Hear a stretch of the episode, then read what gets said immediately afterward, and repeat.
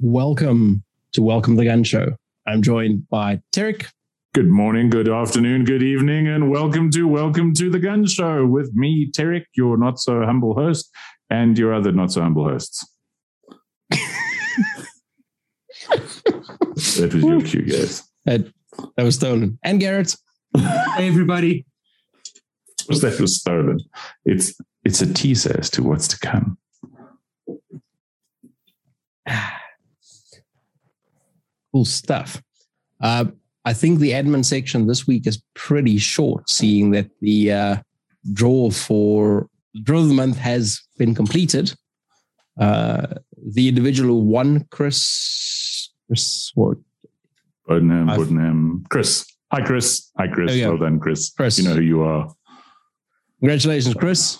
So Chris has reached out. Chris has made arrangements to uh, to get his stuff sent to him. Um, congratulations, dude. We hope you get lots of joy out of it. And that means we don't have to mention any more uh, Drill of the Month No. sponsors because they're no longer sponsoring the Drill the Month. So I have to pay now. they have to pay now. Um, which means that we need to say thanks to Zero Mike Bullets, proud sponsor of the show. You guys know the drill. Website's up, bullets are available. Head over there, buy the stuff you need. Don't buy your level four bullets because it's too late. Um, you'll know that if you listen to last week's episode. Wouldn't. Um, and then thanks to uh, Guns at Work for making sure that the Welcome to the Gun Show logo will be on the EGPSA team shirts for the level four. I can confirm that it actually is on the shirts. Um, Terry I won't can't know. because I don't have my shirt yet. Yeah, Terry won't know because Hey, Uncle Steve, Terry doesn't have his shirt yet. Uh, Steve, I don't have a shirt yet. Gaz has a shirt. I, Corn has I'm- a shirt. I might know why you don't have a shirt yet. Sasha has a shirt. Jackie has a shirt. has a shirt, and he's not even on the team anymore. Jackie has a shirt. Everyone has a freaking shirt except your PRO, who's also on your PCC team, your shotgun team. I'm t- Hi, Steve. I'm just going to leave that there. Who else do we need to say thank you to? T, how many? How many have you got left? Uh, Nexus Pro, Nexus Pro, Nexus Pro, the finest Nexus Pro, Nexus Pro, Nexus Pro. Okay, 83. There we go. It's actually dropping down, which is pretty Yeah, good. last week it was 103, I think. When we reach zero, is at the end of the show. Maybe. That'll be like later losers. Bye. Yeah. Later losers. The end. Don't call on Monday. um, I guess last thing I need to say is uh, Magnum United. They're still doing really great stuff with their range. I haven't been there in a couple of weeks. I need to stop in there, but uh, I believe that the uh, the widening of the rifle range was completed a couple of weeks ago. I know they're still hosting the uh, midweek mashup where you guys can go and do some training for uh, IPSC matches and some other things. It looked like they had some uh, Texas Stars going the other day, which is not exactly IPSC, but you can go and have fun. and It'll teach you some some things about shooting anyway. Um, I saw there's some new signage up that I think got posted today. It looks like they're doing pretty cool stuff there. Um, Billy's Billy, back up and running. Great. Billy, Adrian, when are you going to put up our sign for all this marketing? Hashtag just saying. Ah, Adrian keeps saying we use his name in vain, so I don't think that's ever going to happen. But who knows? Henceforth, Uh, the jam will be called an Adrian. Talk, talking about Magnum, And- I will be hosting a level one fundamentals course there on the 30th of October, 2021. Hit me up to book a spot. T at 9876.co.za. That's me. Uh, or find them on uh, on the face twits or the Instagrams. I, Was he I famously- do have an Instagram. He famously does everything for the grams, but he's never on the grams. So I actually posted some videos on the grams the other day. I saw those. Oh. See, I'm like down with the young folk. I'm not. All I post on there is whiskey. I don't even have proper whiskey to drink tonight. I have Gentleman I Jack. suppose it does come out of a barrel. How's the how's the banana? I'm keeping this clean, so I won't share that with you today, Corne. Okay. Or didn't even get the barrel one. Good man. I did Yeah, get I the like barrel one. I like that a lot. I'm disappointed. I got no re- no feedback. Yeah, that's a from that's look a from Tarek. that's a that's a pretty uh, a large caliber barrel. Um, I don't think that we'll measure that in, in point somethings of an inch. I have some Bowmore tonight, which Oh, uh, nice. I really like. So that's really nice. Surname, Like surname will absolutely uh, approve. Oh, he likes that, doesn't he? Uh, my Glencairns were all uh, in the wash. So I thought, I'm not going to pour decent whiskey in a rocks glass. So I pour Gentleman Jack and I'll have some banana syrup. Now I'm going to feel like I'm drinking waffle. There's like a the dessert wine of the whiskey world. Unco is going to listen to that and he's going to go, see, I told you guys this is why I don't like bourbon, but Unco's wrong. So don't listen to him. this, this isn't bourbon, it's Tennessee whiskey. Tell me This I'm is- wrong. This is my, it is bourbon by a fancy name with some charcoal filtering.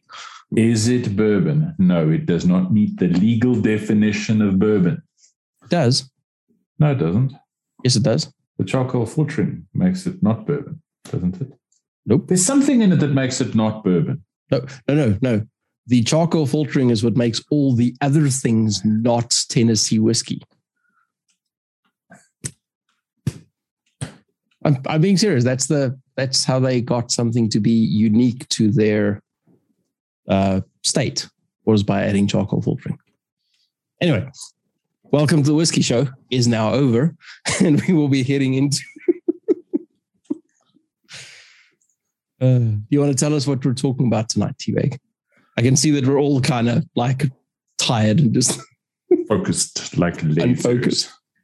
So on Monday, we the the Welcome to the Gun Show crew got together and um, participated in Mr. Steve Anderson's one day live fire course. I don't know what it's called. Gaz, what's it called?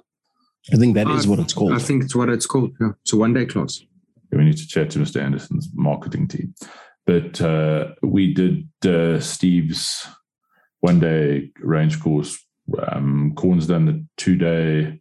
Gaz has done everything Steve offers. Really, Multiple two Um, days.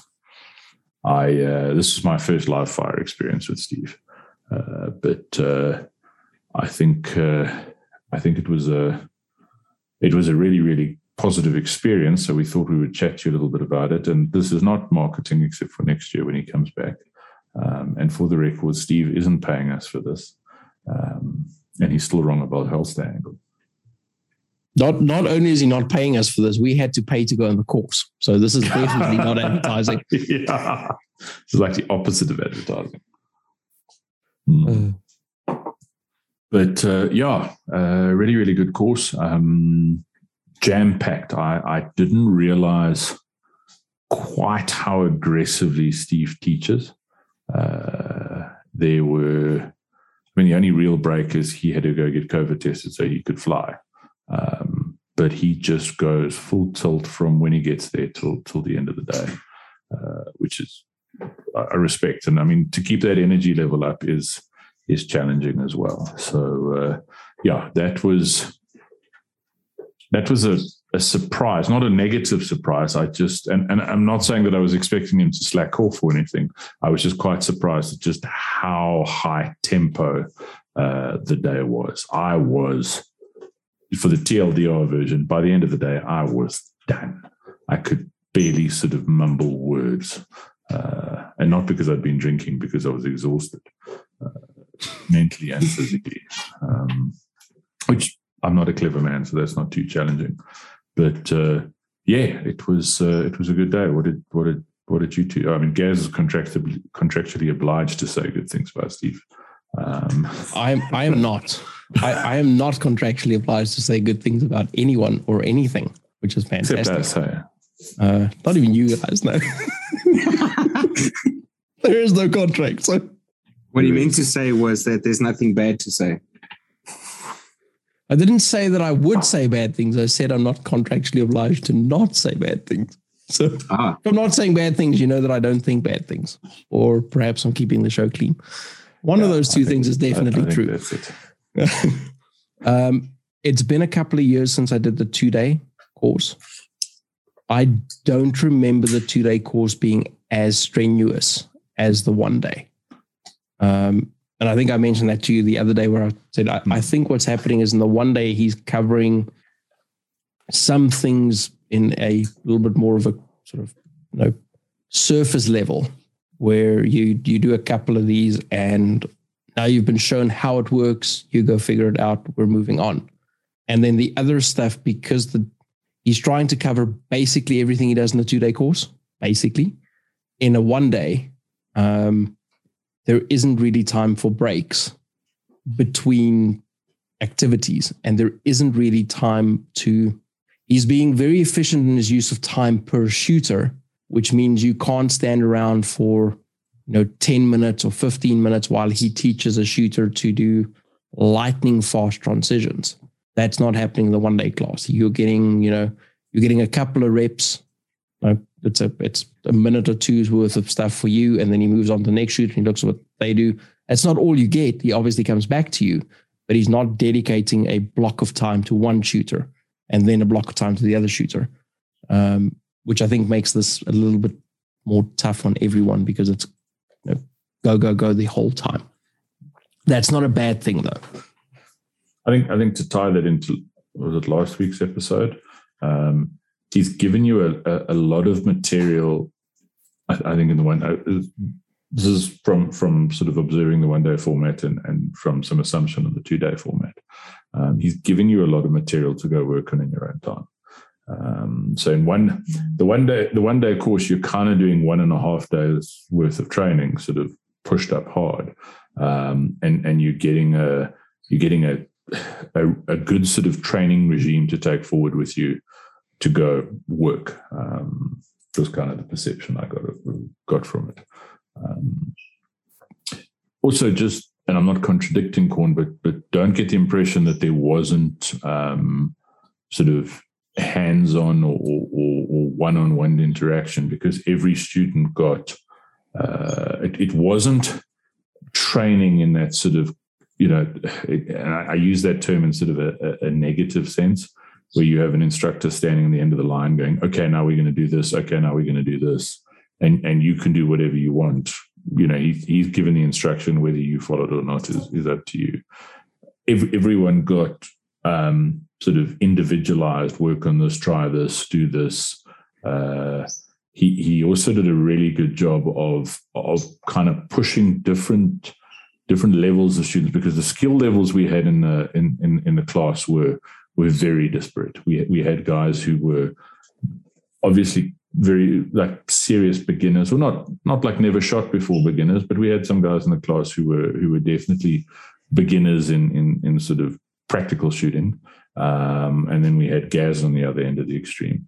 Um, so, uh, and he did a very good job of, of kind of pushing different levels of shooters to different, um, to kind of learn lessons that were applicable to them. So, so the, the, the dude who needed to focus a little bit more on the fundamentals, he was he he wasn't getting him to outrunning his headlights, and by the same token, the the better shooter wasn't getting a chance to to coast and and and feel good. Yeah, I, I didn't mean that people. Sorry, guys, I didn't mean that people weren't getting individual attention. They were getting you know, two or three minutes of his attention. Then he'd move on to the next person, and he would come back to you. Where what I remember in the two day format was, hmm. this is like I said, years ago. So he may have changed it up now, but it was bigger blocks of time dedicated to each shooter in a block, hmm. as opposed to coming back to you three or four times after he's been up and down the line. Um, I don't think you're getting any less value from it, not, not even slightly. And, and uh, sorry, I, I, didn't mean to imply that you were. I just didn't want anyone to get the impression that you were saying that it wasn't. Uh, Sweet. People sometimes hear things that aren't said. Yes. So th- this was the first time that I've done one of Steve's one day classes. Um, and the pace in the day, like the guys have said already, was a little bit higher than normal. But out of the two day classes that I've done, I've done one of his sort of his standard two day class, and then I did his advanced one last year. And there's definitely no lackadaisiness when it comes to those two day classes. By the end of day one, you are finished. By the end of day two, you're definitely finish. So there, there's still that high pace. The difference is that on the two day course, you can spend a little bit more time with you, maybe tailoring things a bit better and really, really getting those thresholds that he wants out of you. Um, but on the one day course, which what was really, really interesting was his ability to basically adjust himself to the shooter that he was working with on the line. And from what I saw throughout the entire day, from the, the fairly large pool of skills that we had in the class, not one shooter or or one draw was left behind where a shooter didn't have some sort of success in it. And Steve had a a very uh, phenomenal way of applying that to each shooter, so that there wasn't a drill that a shooter was left out of. Everyone left that drill with some sort of success, and that that allows them to learn those lessons moving forward. And we saw some massive improvements. Uh, Huge gains, yeah. Students make make dramatic gains during the day. And just um, on the tailoring things to the individual students, um, just as an example, he had you, Gaz, and uh, Wesley doing three targets where the rest of the class were doing two targets on some of the drills to try and equalize some of the uh, the skills and the uh, the experience you were gaining. But what he also did was for some of it, where he knew the shooter could make more progress, they got a little bit more attention in that particular drill. Hmm. Um, I'm thinking about, for instance, when when guys were being asked to shoot the popper twice as quickly as they could. Hmm. Um, I don't think he asked you or Gaz to do it. Um, no. he, he asked me to do it. I hit the popper twice and he was like, please step off the line. you don't need to be here. and for some other guys, he spent a little bit of time there getting them to, to understand what their sights are doing in order to hit the steel twice as, as rapidly as they possibly could. Um, very well tailored to the individual student, despite the fact that the level of experience was so different in that class. I mean, it's it's kind of amazing being able to teach T something in the same class that he's teaching someone something that isn't struggling to make hits, but someone who who needs to concentrate more on trying to hit alphas at the moment and in the same class he's getting you to go significantly faster. Um, it, it's impressive. Yeah it was uh you know it's as as as a as a trainer whenever i go on a course i look at two things. I obviously look at the course itself because that's kind of what i'm there for. And uh, i like to watch um, instructors do their business. That's a terrible way of, of phrasing it. Steve will love that um, I love watching instructors sort of, uh, uh, you know, perform their craft. Um, and and I've I've seen some who were I've seen some instructors who were flat out terrible. Um, I've seen some who were were very sort of workmanlike with this is the material, this is the, and you'd be surprised at some of the names that were a bit sort of this is the material, this is how we're going to do it. Um, and I've seen some who are, are really good teachers who who uh, make the make the material come alive. Um, and Steve Steve is a teacher. He's definitely more of a teacher than he is an instructor. Um, I sound like a fanboy, but uh, it, it, there was a definite. Um, he's got a definite sort of flair for for education and, and adult education, not just of the material. Um, and I mean, on the if you're going there to learn a huge amount of technical skills, it's not the right place to go. Um, if you're going there to learn a huge amount, though, you'll learn substantial. You'll learn substantial amounts, but he's not going to tell you how to hold the gun and, and how to line up the sights.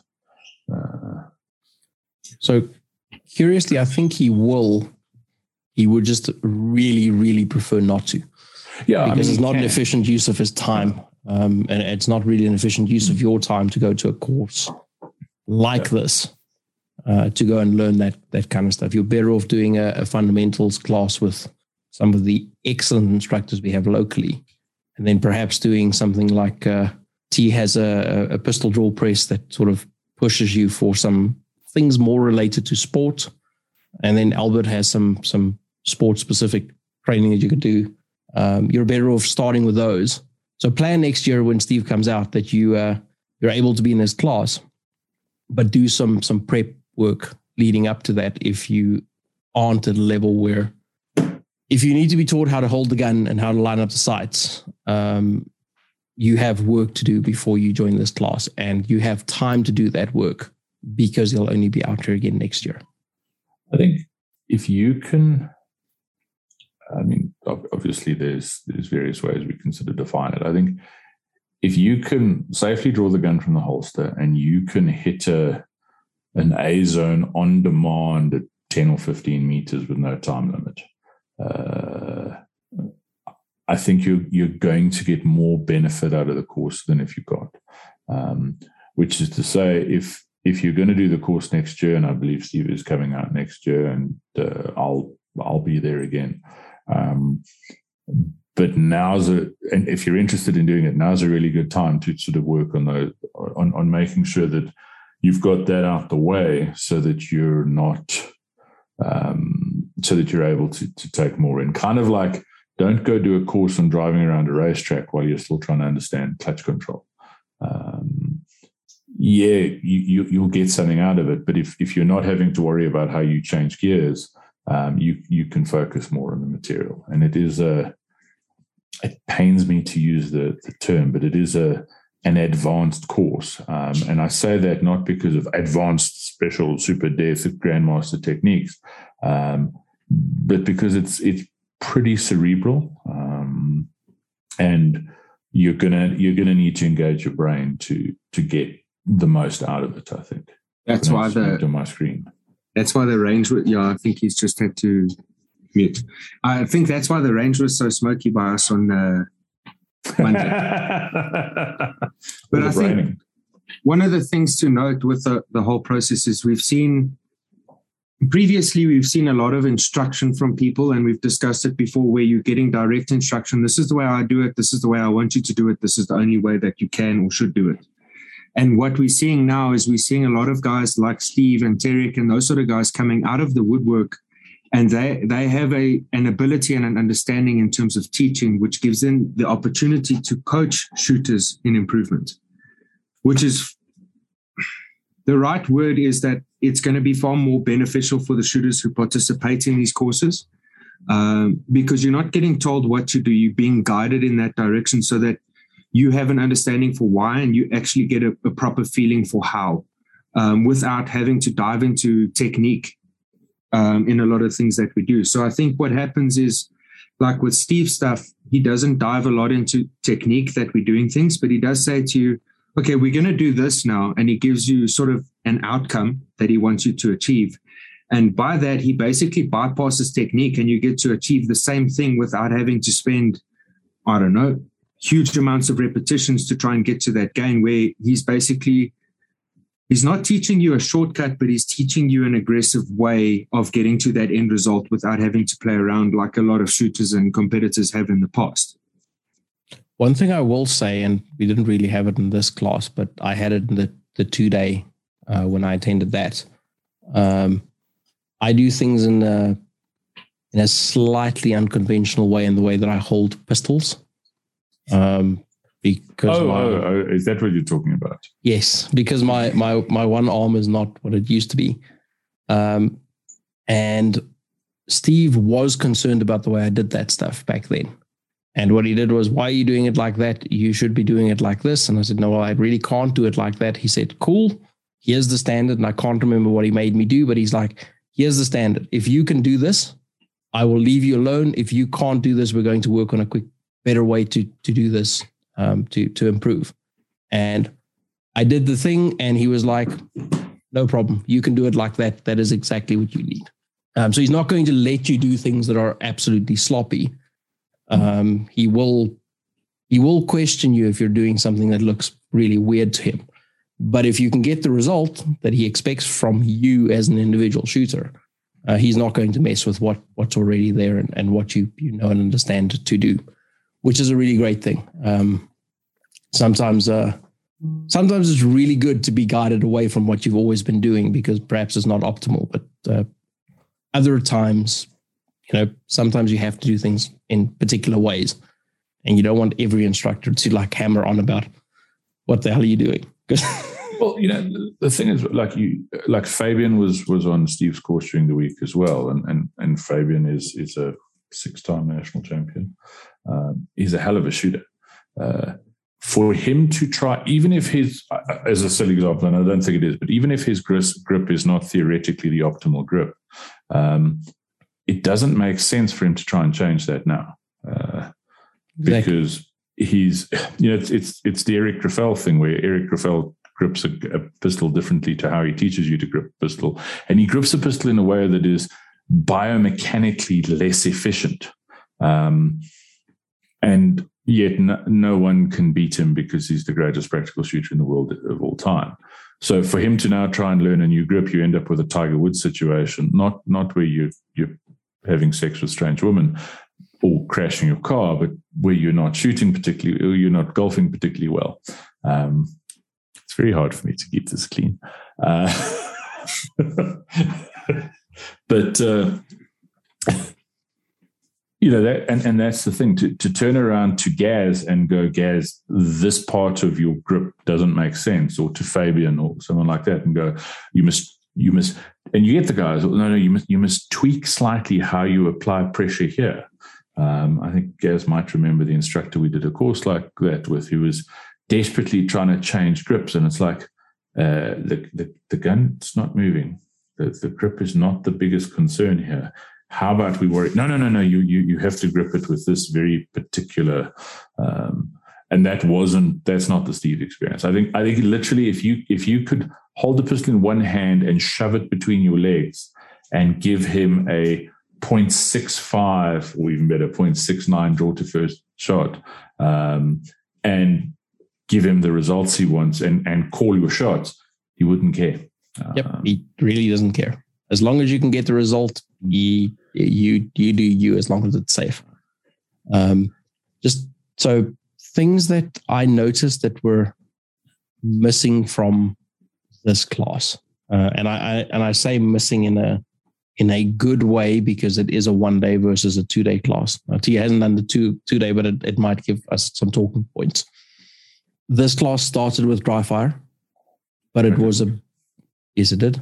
No, it started with the sample stage. Sorry, it started with the sample stage, and then the class started with dry fire. Um, we shot the sample stage, and then the teaching started with dry fire. No, no, no. He started teaching us on the sample stage. You're, you're trying to stretch here, Sam. You're Fine. trying to stretch. Here. Fine. We we had a block of dry fire before we went into live fire training. Um, the two day had a lot of dry fire. I seem to recall like a three hour block on day one and like an hour block on day two, something like to that effect. It's been a couple of years. Um, so that's been scaled back for obvious reasons. There just isn't time to do that. Um, the other items and, and Gaz, you you might have a better idea because you've done more of these than I have. Uh, the transition drills weren't in this class, um, and neither was the um, shoot a couple of targets, move across a distance, shoot a couple of targets who can do the the shortest interval possible between the last shot on that side and the first shot on the side. Yeah, and right. that is the that is the only things that I I can think of that were different. Yeah, that, that that was different, and then the other thing that was different was the last drill that we did for the day had grown exponentially compared so, to when I did it the first time you was here.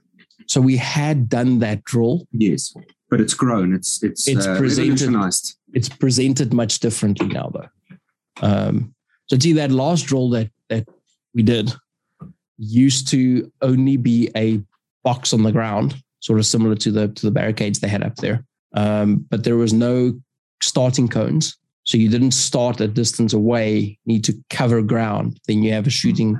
So you you just started in the shooting zone and you could shoot the whole way. There wasn't vision barriers so you could see the targets the the entire way. And uh, when we did it, it wasn't presented with uh, with partials. It wasn't presented with steel, and but it was uh, only alphas to count. So the the center of the available target area is also new for that drill to me. Uh, so I think that the that that original that we one that we did in 2019 when I actually get my English to line up in a row. Dugan, Um, Dugan, Dugan. Yeah, exactly that one. I think the original one that we did in 2019 is in one of Steve's books. I can't recall which one it is, but I think it maybe Get to Work. Uh, that one's called Counting Alphas, that original one that we did. I, I and don't now understand the he's going on titles you're using for Steve's books. Though they have the titles are Steve Anderson's first, Sorry, his third book, his thirdest book, Anderson's second book, and his thirdest book. his thirdest book. Thank you. The thirdest book he ever wrote. Yes. But he's now he's now writing the fourthest book. So like, No, he's on his fifth book.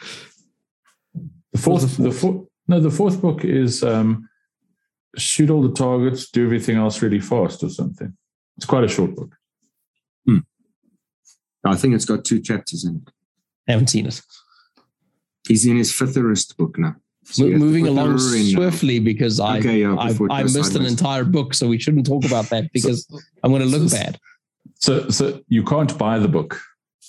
Is this the one that's behind the paywall on his website? No, no, it's literally it, it's he, he's joked before that his fourth book is um, shoot all the targets, uh, do everything else really fast, or something like that. That's his fourth book. Ah, It's literally two lines. so the fifth book is then the one that's hidden behind the paywall on the site, and that's the only place you can get it. Okay, cool. Got it. Get it, got it, good. Get a got a good.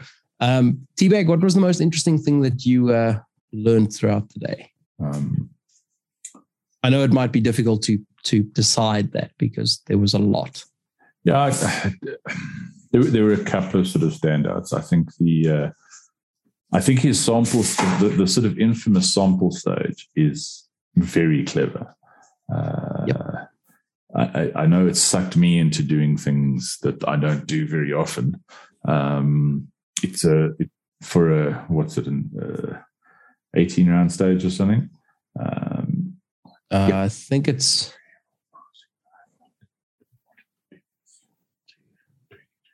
24 rounds, sorry. Um, that's how well I visualize, Steve. I can still picture the stage.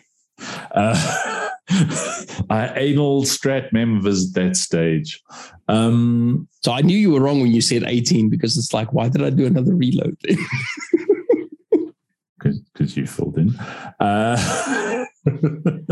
Not why did I do uh, another another reload? Ano- another another reload. But I thought that that was actually that was a really clever use of of a bay and a, and a clever use of um, of a variety of targets to get you to do. It's quite a good sort of test of a variety of IPSC skills. Um, you know, like the classic one is sort of El Prez covers a whole lot of, of USPSA skills, but but we shoot IPSC, which is better. Um, and I think the the sample stage um, does does a quite a good job of of a little bit of of every aspect of the sport or, or most aspects of the sport. Um, so I really like that. Um, the the the shot calling drill with the um, with the shot up targets was art. Um, it was spectacular. Uh, I would have I would have paid very good money to spend the whole day doing that. Um, I think the the benefit of that is is massive, um, and I think the the, the the the sort of experiential learning um, in that is is just it, it's hard to quantify uh, the, the the amount of sort of um, sort of self discovery. Um, now I sound like a, a episode of Teen Vogue. Um, in the in, in in the various and and he, he he did quite a clever variety of sort of sample stages and that with that um, was was fantastic. I think uh, it was a hell of a lot to be learned doing that. Um, and then the shooting on the move stuff. Uh, I like shooting on the move. Um, it reminded me how much I like shooting on the move, and it reminded me how much shooting on the move can can bring to the party. Um, but my favorite, absolute favorite part of the entire day was the drill where I beat Gaz.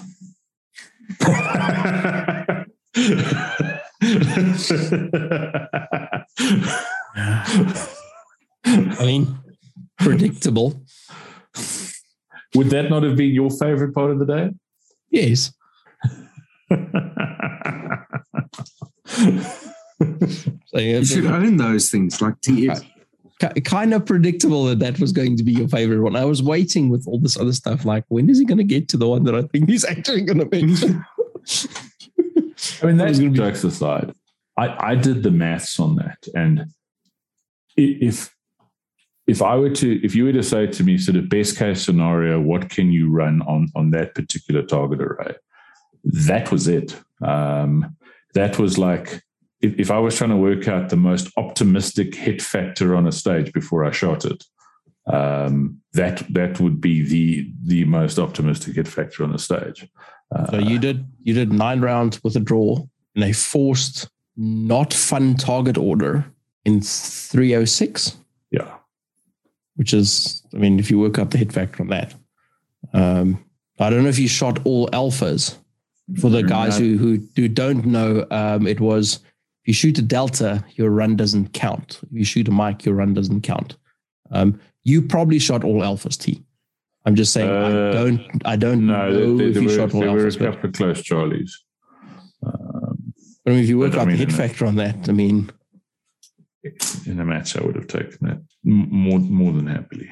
Uh, so, yeah, I think that was a, and that was that was very much the result of of that shot shot calling um, stuff he had us doing. Uh, because it's one thing calling the shot, but but sort of uh, there being a consequence for not and and how no matter how small the consequence is and, and matter that it's just ego um, the fact that there was a consequence for not calling the shot uh, kind of i think put it into a, a, far more useful perspective um, than just going you know let's let's try and call the shot and, and that sounds silly because obviously there's benefits to calling the shot in a stage um, but but the fact that you you don't get it, and it, this is not we're not going to give any trade secrets away, but this is something Steve mentions on his podcast all the time. If you don't call your shots correct, if you don't call your shots reasonably accurately, and and it's not it's not calling your shots with with sort of um, geometric precision. It's it's reasonably accurately, well enough for a, to be happy in a match. Um, you don't get your time, so you could run that drill in 1.2 seconds and never know because if you you didn't call your shot and you didn't fill in um, a delta or a I can't remember if it was for Charlie. No, it was a delta um, or, or obviously a mike. You didn't get your time, um, and we saw a lot of guys get get sucked into that trap of of I must go fast um, as opposed to I must shoot as many points per second as I can. yep. I think one of the nicest things with that sort of that setting and the way that he teaches it to everybody is that what he does with it is it it draws you into what really matters in the sport, what goes onto your, your score sheet, and he pulls everyone away from this constant trap that everyone gets sucked into, which is speed. Hmm. Or it, it's either going to teach you a very harsh lesson if you make a mistake when you're doing the drills, which is fine. That's how you're going to learn. Or it, it makes you realize that, hang on, if I just do this correctly and I apply what he's trying to teach me, then I'm fast enough and I can I can have I can have without having to think about both things, I can have what I want. Yep. Get the best of both worlds. He, he does a fantastic job of distilling the sport down into, and he he has said this on the show before, a, a singular focus. That's all you need to do. You need to you need to know if it was acceptable, and if it wasn't, you need to correct it. That is literally the fastest that you could possibly do it. That doesn't mean you're going to win the match because someone else might be able to do that same thing in less time. But you can you can only do that in whatever amount of time you have prepared to do that in. And if you want to go if you want to be better you're going to have to put in more time. Um, going fast on the day is not really going to going to aid you. So Yeah, it's an interesting I way. think- I think I think that's a big part of it. I think one of the, one of the big benefits of the course is that you you get, and this was my my goal for the course. So so maybe this is why I I kind of noticed it more. But you, you get things that will help you have the best possible access to whatever skills you have. Um, So that's not to say that you're going to all of a sudden, as you say, you're not going to all of a sudden win the match if, if you were a 50% shooter because you've done this stuff. But if you, you you're a sometimes 50% shooter, sometimes 70% shooter, sometimes 40% shooter, sometimes 70% shooter, um, he's he's you, are going to at least be able to access that 70% on demand. Um, and, and, I'm probably not using the best example because we're talking about results and I'm not talking about a focus on results, but it, it's the ability to tap into what you can do. So you may have a one second draw. Um, and as we've discussed before, that doesn't mean that one draw in 10 is, is, is a one second draw, which for a lot of people, that's what they think it means. Um, what I think he does do is if you've got that one second draw, he gives you tools that you can make that your default. Um, and you can improve it from there as well. Uh, but that you can tap into that that that that skill that you're capable of on demand as opposed to sometimes when things go well and sometimes um, the wheels fall off. I will say on the um, if you've done this, you're not going to all of a sudden win the match. That that is absolutely true, and I, I did also say that a moment ago. I do think that a forty percent shooter who is shooting forty percent because they get baited into going fast is going to see a significant improvement oh, yeah. in their in in their stage performance and as a result their match performance. And with that said, um, guys who are shooting too slowly, so over confirmation or waiting for stuff to fall down or uh, not wanting to move at quite the speed they can when they're not shooting, I think they will also get a benefit after having done this. I think they would get more benefit having done the two day class than the one day class. Both will improve. But if you're the kind of shooter who, who regularly gets baited into squeezing the trigger rather than caring about where the rounds go, um, this is going to be an absolute game changer for you. It's going to f- fix a lot of your concerns with, with shooting the game. I, I, I think sort of the a better analogy or, or a better example of what I was trying to say earlier is um, let's let's look at next week's level four. And I'm not focusing on results. I'm using the, them as an example. In every division, there are four people who could win it. Uh, in any of the divisions, there's there's there might be three, there might be five, but on in any of the divisions, there are there are four guys, at least four people who are um, skill wise capable of winning the match um, in their division. Um, the person who's going to win it is the person who accesses those skills the best uh, and, and who accesses those skills the most consistently. Um, and I think that's a that's a big tool that um, the course gives you. Whether you use it or not is is is another thing. Um, you know, it's like the mental management stuff and that. It, it's fantastic. Um, it also doesn't help that you do the mental management course, you learn all these skills, and then walk off your first stage, and someone says, "How did it go?" And you go, "I shot two mikes." That's what you're getting next stage. Yeah.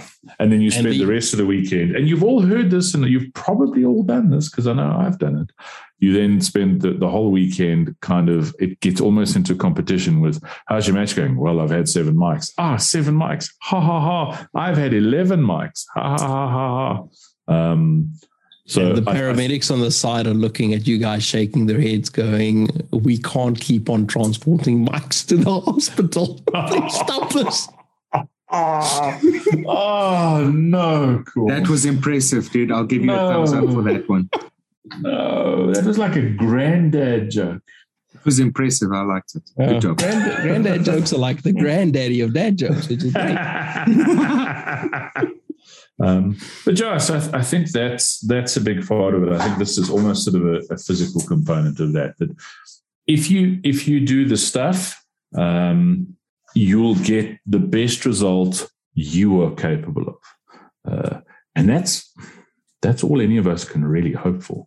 Um, so that's not to say you're going to go to the match. You've done three days on the range with Steve Anderson. You're a you know you're a C class shooter, and you're going to crush Gaz or, or Ian in Classic or, or Thomas in production or whoever.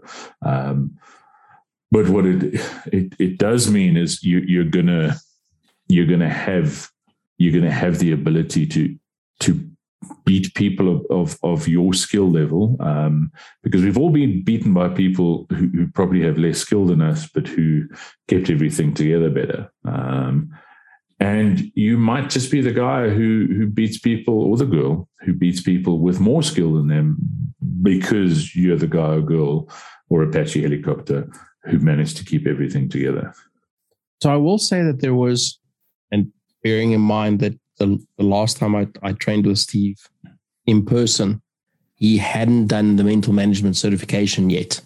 Um, last time he, there was a focus on some of the mental stuff, but this time he was, he had it better defined. And I think even the people who have not been through mental management got some glimpses into how that process works.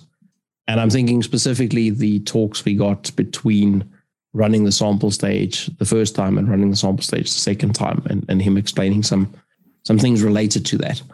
Um, still do mental management. This is not a mental management course. Um, you need the mental management component, but there is definitely he is bringing the mental management stuff into a to a to a degree into these classes now, which I think is is great um, specifically to stop people telling themselves that this was poor or that was poor or this is bad. Um, and I think sorry, yeah, South I think, Africans. Sorry, Karen. No, no. Uh, I think that one of the most important components that he sort, sort of teaches you is we find that a lot of instructors will say, if you do it this way, uh, you can expect this sort of result, and those are the gains that you can expect to get. What he does for you is he basically teaches you how to apply yourself and then basically what your outcome of that is the very best version of yourself on that day so that's one thing that he teaches you that i haven't seen anyone who has been able to teach that as efficiently yet i can say no one else has even really attempted to do that with me um, i mean i've been pushed to be better 100% but i haven't ever had anyone else who is um, showing you that, what you're capable a, of. Yes. I mean, T's pushed me in courses. Don't don't get me wrong. He's yeah. pushed me well beyond what I, I would have been able to do before the classes. But the the push was, and T, this is not like anything negative. The push was to get me to be uh, technically superior to what I was. Yeah, um, that's which is thing which is my, great. My, That's my my thing is is technical skill.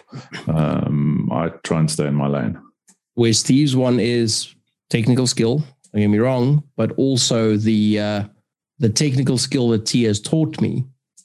Steve's allowing me to access that stuff um, more consistently, and even when I'm having issues with uh, you know confidence in in what I'm able to do because I haven't been shooting.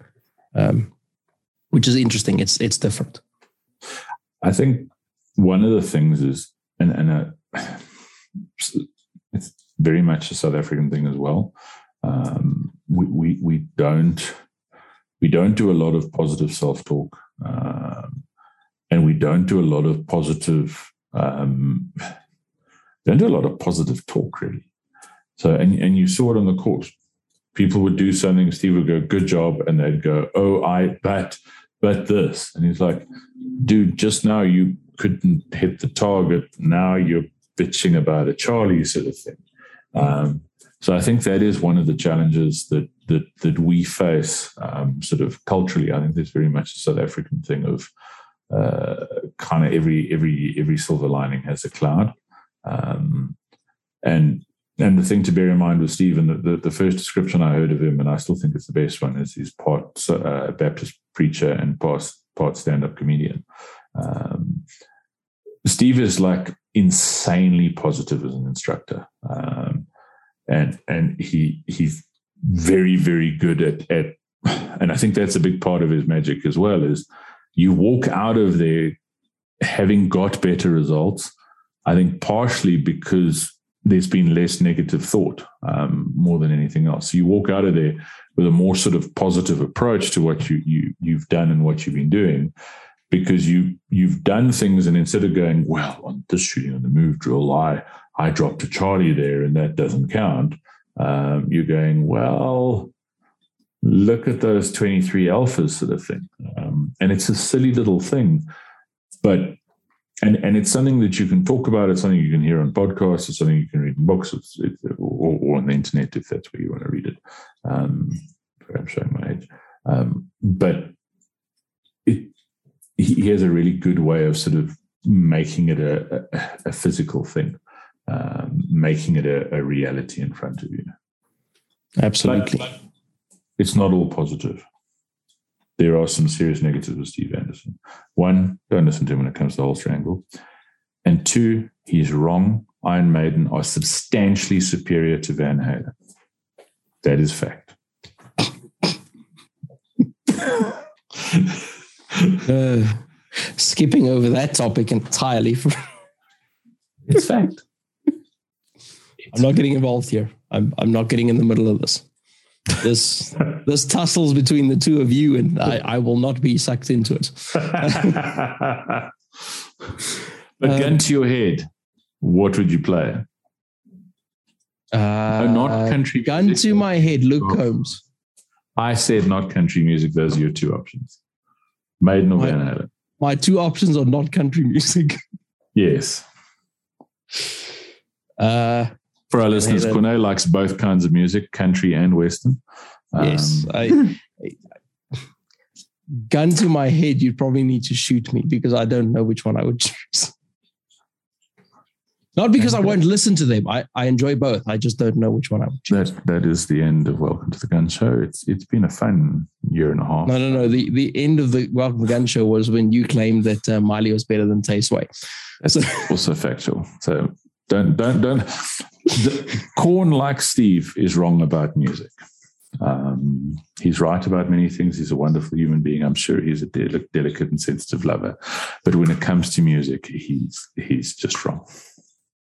He's a wonderful. You sound like Steve. For those of you who have not listened to the latest episode of uh, that shooting show, which I believe has just dropped, yeah, um, I'm not even sure if if the uh, comments are still in there. But Steve said that I am the most pleasant South African to be around. To which my my my dear friends both had their jaws hit the floor so hard that you can probably hear the tremors on the recording that show. Actually, I'd like to retract the previous statement. Steve, this thing Steve is second most wrong about is Iron Maiden and Van Halen and Holstein. The thing he is most wrong about is Corne being pleasant. maybe there was a out. maybe there was a, a, a, translation thing there that we lost. Perhaps. listen to that and, and I'll see. Maybe he meant something completely different to what I heard. Have you said peasant? No because I know he doesn't believe that. um, so, something I want to talk about briefly is the gains everyone had um, in, as an example, the uh, the draw and fire one round, um, and and the how rapidly he was able to get massive performance improvements out of people. Um, I think everyone in the class was below a one second draw to to first. Yeah. In yeah. two minutes or less for the people who who weren't already there. So he took people who, as we said earlier, were were were quite new to this whole sport shooting thing, which means they've done draws and they've shot guns, but they've not done lots of draws and things on the clock, um, or, or or where the clock really really mattered. And I think everyone was below one second draw in say two minutes like rapidly. Yeah. Definitely under five minutes. Definitely, Definitely under five minutes. Um, and it's it's quite amazing. He he didn't really make adjustments to what people were doing, um, which is, I think this is one of those those that that preacher moments where you wanted to be below that threshold, just based on the fact that Steve was standing behind you, going, I know you can do that 0.65. I, I know you can do this. And you're looking at the time, you're like, my last was a 0.8. What do you mean I can do a 0.65? And then people hit stuff that's, you know, and if you're like T, when you go, if I could do a 0.7, I'll be happy. And then you do a 0.69 and you're like, I just got what I wanted, but I'm like, now, now I want more. I got to say, I, I, think I said it to, to you guys both on Monday. When we, when we did the, the sample stage and a couple of drills where you've got Steve sort of breathing down your neck, um, I've shot some pretty big matches around the world. Not well, but I've shot some pretty big matches around the world. I've never felt so much pressure as I did then. if you can do good work with Steve watching you, you can do good work, period. Um, because it does add. And I don't want to scare people away from doing the training. Okay. It's it's not it's not intimidating, but it does add a degree of pressure that you don't normally see when you go to the range to go do some practice. Right. And it's it's more than you normally than I normally see in in matches. Um, I mean, it's probably also worse for you and I because we have big mouths. Yes. Well, I mean, you have a big mouth. I'm I'm a delicate flower. Fact. um, but yeah, it, it there, there is certainly some pressure of performing in front of him, um, and something that I think you saw pretty quickly on Monday morning um, is there isn't really any warming up or easing into show me what you can do. It's uh, welcome. I am Steve Anderson. You are whatever he calls you on that day. And uh, here's the sample stage. You got five minutes, and then we're we're hot, and we, you show me what you can actually do. Um, and we had the same experience on day one uh, of of the the first course I did, where it was exactly the same thing. You rocked up. You was like, "Are your mags loaded?" Because you're about to run a stage, and it's like this time wasn't a surprise for me because I knew that was coming. But the first time was like, "No, what? We're doing what? I'm here to be taught. What do you mean? I'm sh- I'm shooting a stage? What the?" yeah, I think that. I mean, that's clever. You know, it's it's because when we get to a match, we, we have one of the very few sports where you can't warm up at a match by doing the sport. Um, it's uh, I can't remember where I first heard that description, but it, it, it's quite true that in almost every other sport, if you're going to play soccer, you can you can kick a ball around for a bit. Or our, our sport is one of the few sports where you can't go and warm up before you do it. Um, you, you're going to arrive on the on the range and stage one, you're going to shoot a stage, and that stage counts, and it counts directly against the person who shot that stage as their fifth or sixth stage of the match, where they're nicely warmed up. And um, so, you know, the, the whole thing about practical shooting is it's on demand skill. Um, so your first stage of of the big match might be the 32 round stage with the four swingers. Um, and you may not get an opportunity to warm up for that. Just on that, the because this is kind of interesting to me, and maybe guys wants to hop in here for a moment. Um, the guys who are in contention to win their division are probably in contention to win every stage as well, regardless of whether it's their first or their last stage, regardless of whether they've warmed up or not. Um, chances are that they're going to place really well in every single stage of the match, regardless of when they shot it.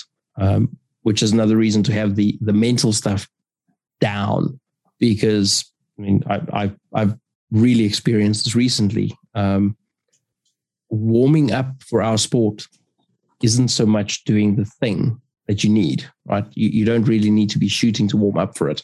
You just have to get your brain to believe that you can do this thing because the skill is there. Um, and that's often, for me at least, the hardest bit on the first stage of the day when you're cold is the the trusting as opposed to the having the skill and needing to to demonstrate the skill before you go. I must say though, um, I, I, have shot one match where we managed to we basically shot 200 rounds, um, 100 or 200 rounds every day before we shot the match. Uh, it it oh, it helps. It makes a massive difference. Um, it helps, but you could still arrive on the the first stage of the day and not perform as well as you would hmm. on the fifth stage of the day, even having done that. But if you've got the mental prep to go, you know, I got this. This is no problem. I do this all the time. I've got the skill to do every single thing the stage demands of me, and uh, I've got it. I've got the stage to the plan to a subconscious level where I know it's just going to run on autopilot and do the things you're going to get a very close first stage performance that you would get to a first stage performance. Yeah. I mean, I barely have the mental prep to wear pants, but. you wore pants on Monday. I did. I did, in fact. The whole day, in fact. Whole I don't know what. the whole day. The whole day, like a grown up. Like a grown I think you're right, though, Corne. Like with the if you if you're in contention to win the match, um, you're sort of in contention to win every stage, if that makes sense. But at the same time, if you're worrying about the stage that you've just finished or the stage that you're going to next, you're not sort of in the in the right mode because now you're more worried about the outcome because of that contention bracket that you put yourself in. I think one of the biggest mistakes most humans make in most areas or many areas of their life is being focused about what's happened or what's going to happen instead of being where they are now. Yeah, that that there's that a lot to be said for that in the moment thing, right? Yeah. Where you know you, got to do the thing and uh you have to be ready to do the thing as the first dude on the line, which got to say that that made a big difference for me when I stopped worrying about going first. Um, and I think I stopped worrying about going first because I went first so often at Vector where you guys sort by first name. it just stopped being a thing because, you know, it's like I'm going first no matter what anyway. Um, and even if you're not doing that, um, the mental management side can definitely help you um, not worry about that stuff. No, I've, I've, I've had some of my best ever stage results on stages where I went first. Uh, yep. Because the plus side, you know, the the downside is you don't get to see what everyone else does, but the plus side is you don't get to see what everyone else does. Um, and and sometimes you're not entering the stage with a negative imprint from the shooter in front of you. I mean, realistically, some of the hardest stages, or more, not hardest, but the more difficult performances that I've had have been when I haven't gone first, for example, and the guy just in front of me has popped a Michael a no shoot, and I've seen the hole in the no shoot.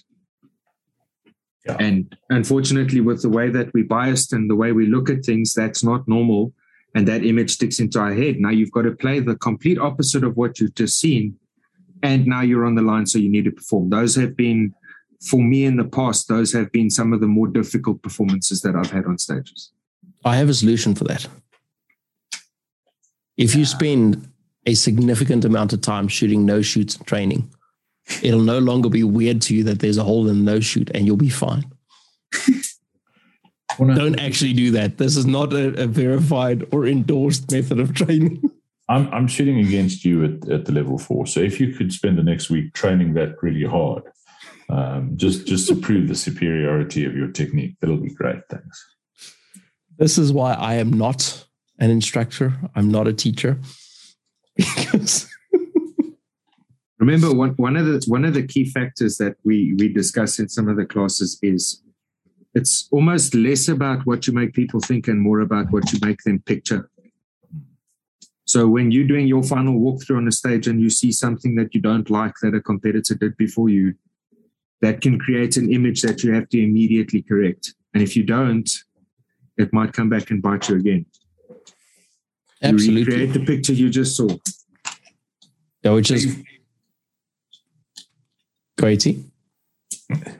Uh, it, it's really important to avoid that walking onto the stage going, don't do X. Um, because that is a guaranteed way to do X. If you go, don't shoot the no shoot, don't shoot the no shoot, don't shoot the no shoot, I can almost guarantee you you're going to shoot the no shoot. Don't miss the steal. don't do this, don't. So, so in fact, when when I when I go to matches and people are going on about don't get DQ'd or um, it like stop that, stop that. That, that, that is a terrible goal to go with a to to match with. I mean, I've had some terrible goals to go to matches with, but I've never had a goal of not getting DQ'd um, because I've seen that backfire on dudes greatly, where they either end up getting DQ'd because they're doing something silly, because they're not thinking, because they're so focused on the don't get DQ'd thing, or they they play the match so safe that it technically wasn't even worth showing up because you're so scared of doing anything because you might get DQ'd. Um, yeah, stop doing that. I mean, that's the. Do any of you ever go to a match and even think about DQs? Nope. Because I don't. I think I think about being safe when I handle guns. Yes. Um, but that's a default position. I was about to say we've got to remember that we're not thinking about safe in the context of the sport. Mm. We're we're safe and it's it's built in to the point where you won't do something during your walkthrough that you won't do with an actual gun in your hand. Your, your brain just won't let you. Well, I mean, except for point my finger gun at you. Actually, I'd probably do that with a real gun as well. Um, I mean, no, I would, ne- I would never do that. You're my dear friend. Uh, uh, but yeah, it, it's one of those things where where you get all that sort of negative talk and um, and and and people, you know, guys walk off a stage and they go, yeah, or walk onto stage and go, yeah, I can't shoot steel. You know, but dude, you've been shooting alphas on every piece of paper. You, you know, your alpha count is spectacular. Yeah, I can't shoot steel. But your alpha count is spectacular. You can shoot. No, no, no. And then what happens is, weirdly enough, it's a self fulfilling prophecy. They miss the steel. And I think sometimes they're kind of happy because they go, Look, I told you I can't shoot steel. Have you ever seen the dude who um, so, so your steel example is perfect for this, but a little bit more extreme. The dude who goes, I can't shoot really tight partials. And then he's shooting steel at 20 meters, no problem. But he hits every single no shoot on targets at three meters for the whole day because he can't shoot partials. Because um, he's so busy staring at the no shoot. At the no shoot. There's one of those. If you look at if if if a car hits a tree or it hits a pole, look at how often it hits it smack bang in the middle of the the, the front of the car. Um, I had a mate who did it once. He took a telephone pole, a light pole out the ground with his car. It was an old Audi 80. And he hit it so smack bang in the middle that he split the four rings, uh, like straight in the middle um, because you focus, and people do that on no shoots. They go, "Oh, don't shoot the no shoot, don't shoot the no shoot, don't shoot the no shoot," till they're eventually staring at the no shoot. Um, so yeah, it, it's and and we take and and that's quite a simplistic example, but but we take a huge amount of that sort of rubbish with us onto the stage, where we're going, "Don't do this, don't do that." Um, you know, don't be slow don't don't don't fumble this don't do this don't do this um, instead of focusing on what we want to do uh, and i think that's i mean i think that's kind of steve stuff in a nutshell he's just really good at, at getting you to be able to to apply that um, hopefully on demand with time exactly from your side Corne is there anything that sort of stood out for you on monday Hmm. Difficult question. Apart from I, getting to see our ugly faces, pretty faces, I mean. Pretty faces. Um, I think something that I really enjoyed the evolution of the final draw. Hmm. Um, that whole the, the last time I did it, it was we only count alphas and there was no sort of dead time in the shooting.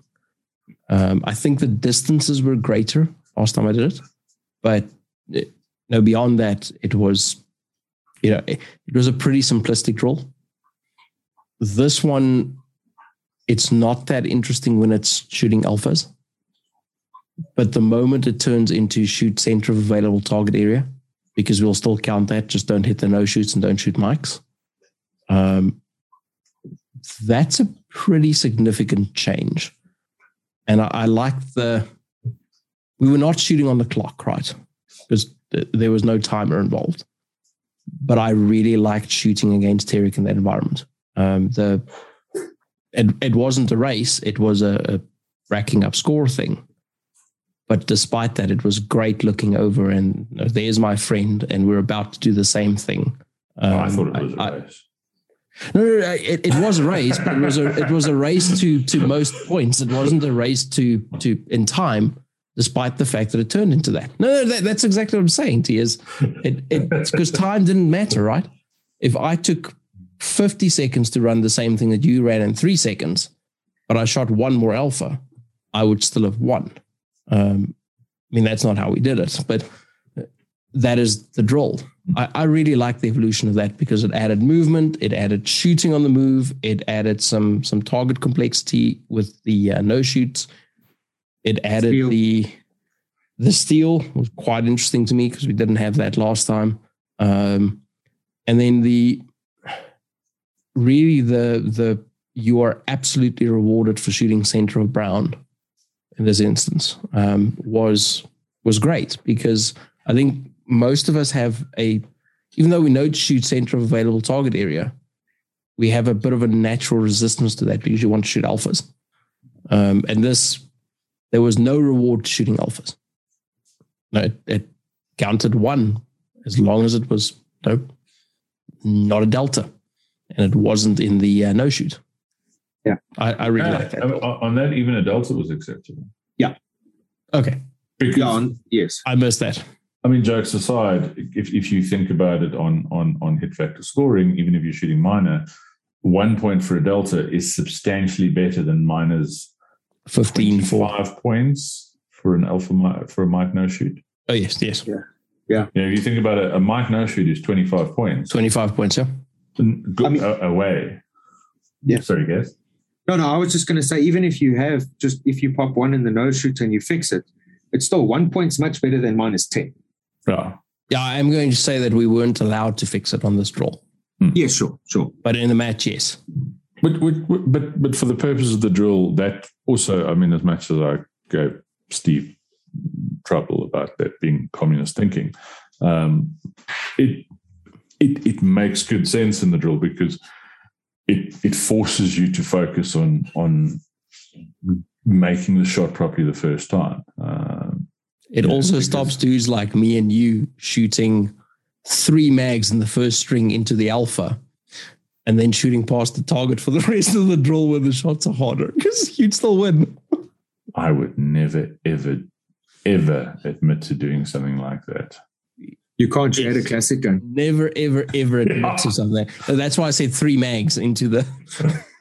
Yeah, the, the two mags lying on the floor after the first string would be a bit suspicious. No, no, no. point That's why you need classic friends ran- to kick them out the way. I'd like to point out that the classic guns ran better than some of the plastic people poppers. Mm-hmm. Mine worked all day. Now, I'm not saying yours, but there were other guns that didn't work as well as our classic guns. I, Yeah, I I, mean, they were Colts. I had I had two issues with mine, um, which went away the moment I lubed it. Strange that. Yeah, it's the that's the problem with cleaning guns is uh, all that sort of you know six months worth of of excess lubricant that you built up before that now allows you to neglect things Yeah. is no longer there as a buffer. So I need to as build it- that up. As it heats up and the little blobs of lube kind of like migrate from weird spots, like, oh, I'm I'm sitting here between the sear and the sear spring, but it's warm enough that let me let me come lubricate later. you you you need to have uh, no sort of you need to have months of built up lube for it to truly be effective in my experience. And the moment that you've cleaned them thoroughly that's no longer there. So i, I need to spend some some time lubricating and lubricating and lubricating firearms before the uh, level four I might have to clean mine next week. I think we're going to have to do it sooner. Oh, yeah, next week. Yeah. Oh, you're going to do that mag release as well. Yeah. What's up with the mag release I think the reason why some sometimes the um, I'm having those mags not drop free.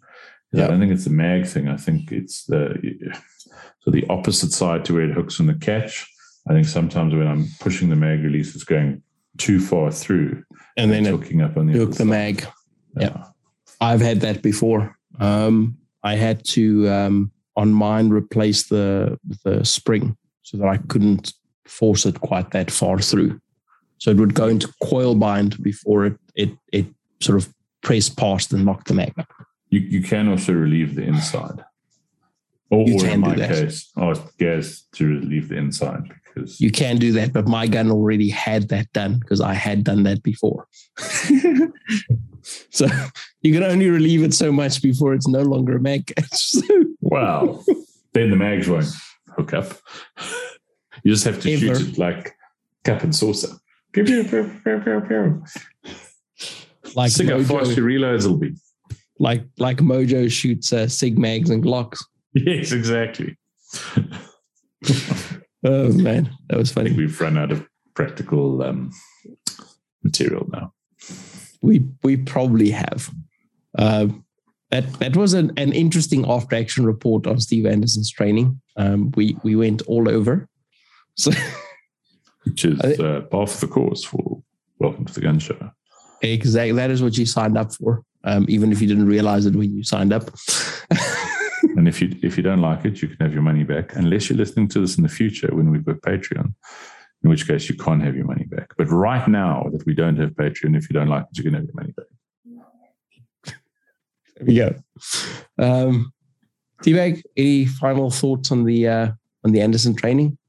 Uh, it was a really positive experience. Um, I'm very glad I did it. I will definitely do more training with it with Steve, and I would suggest people who are interested in, in improving the game and and not just competitive shooters. Uh, there, there's definitely defensive um, benefit as well, uh, but but I really I, I I must recommend the course.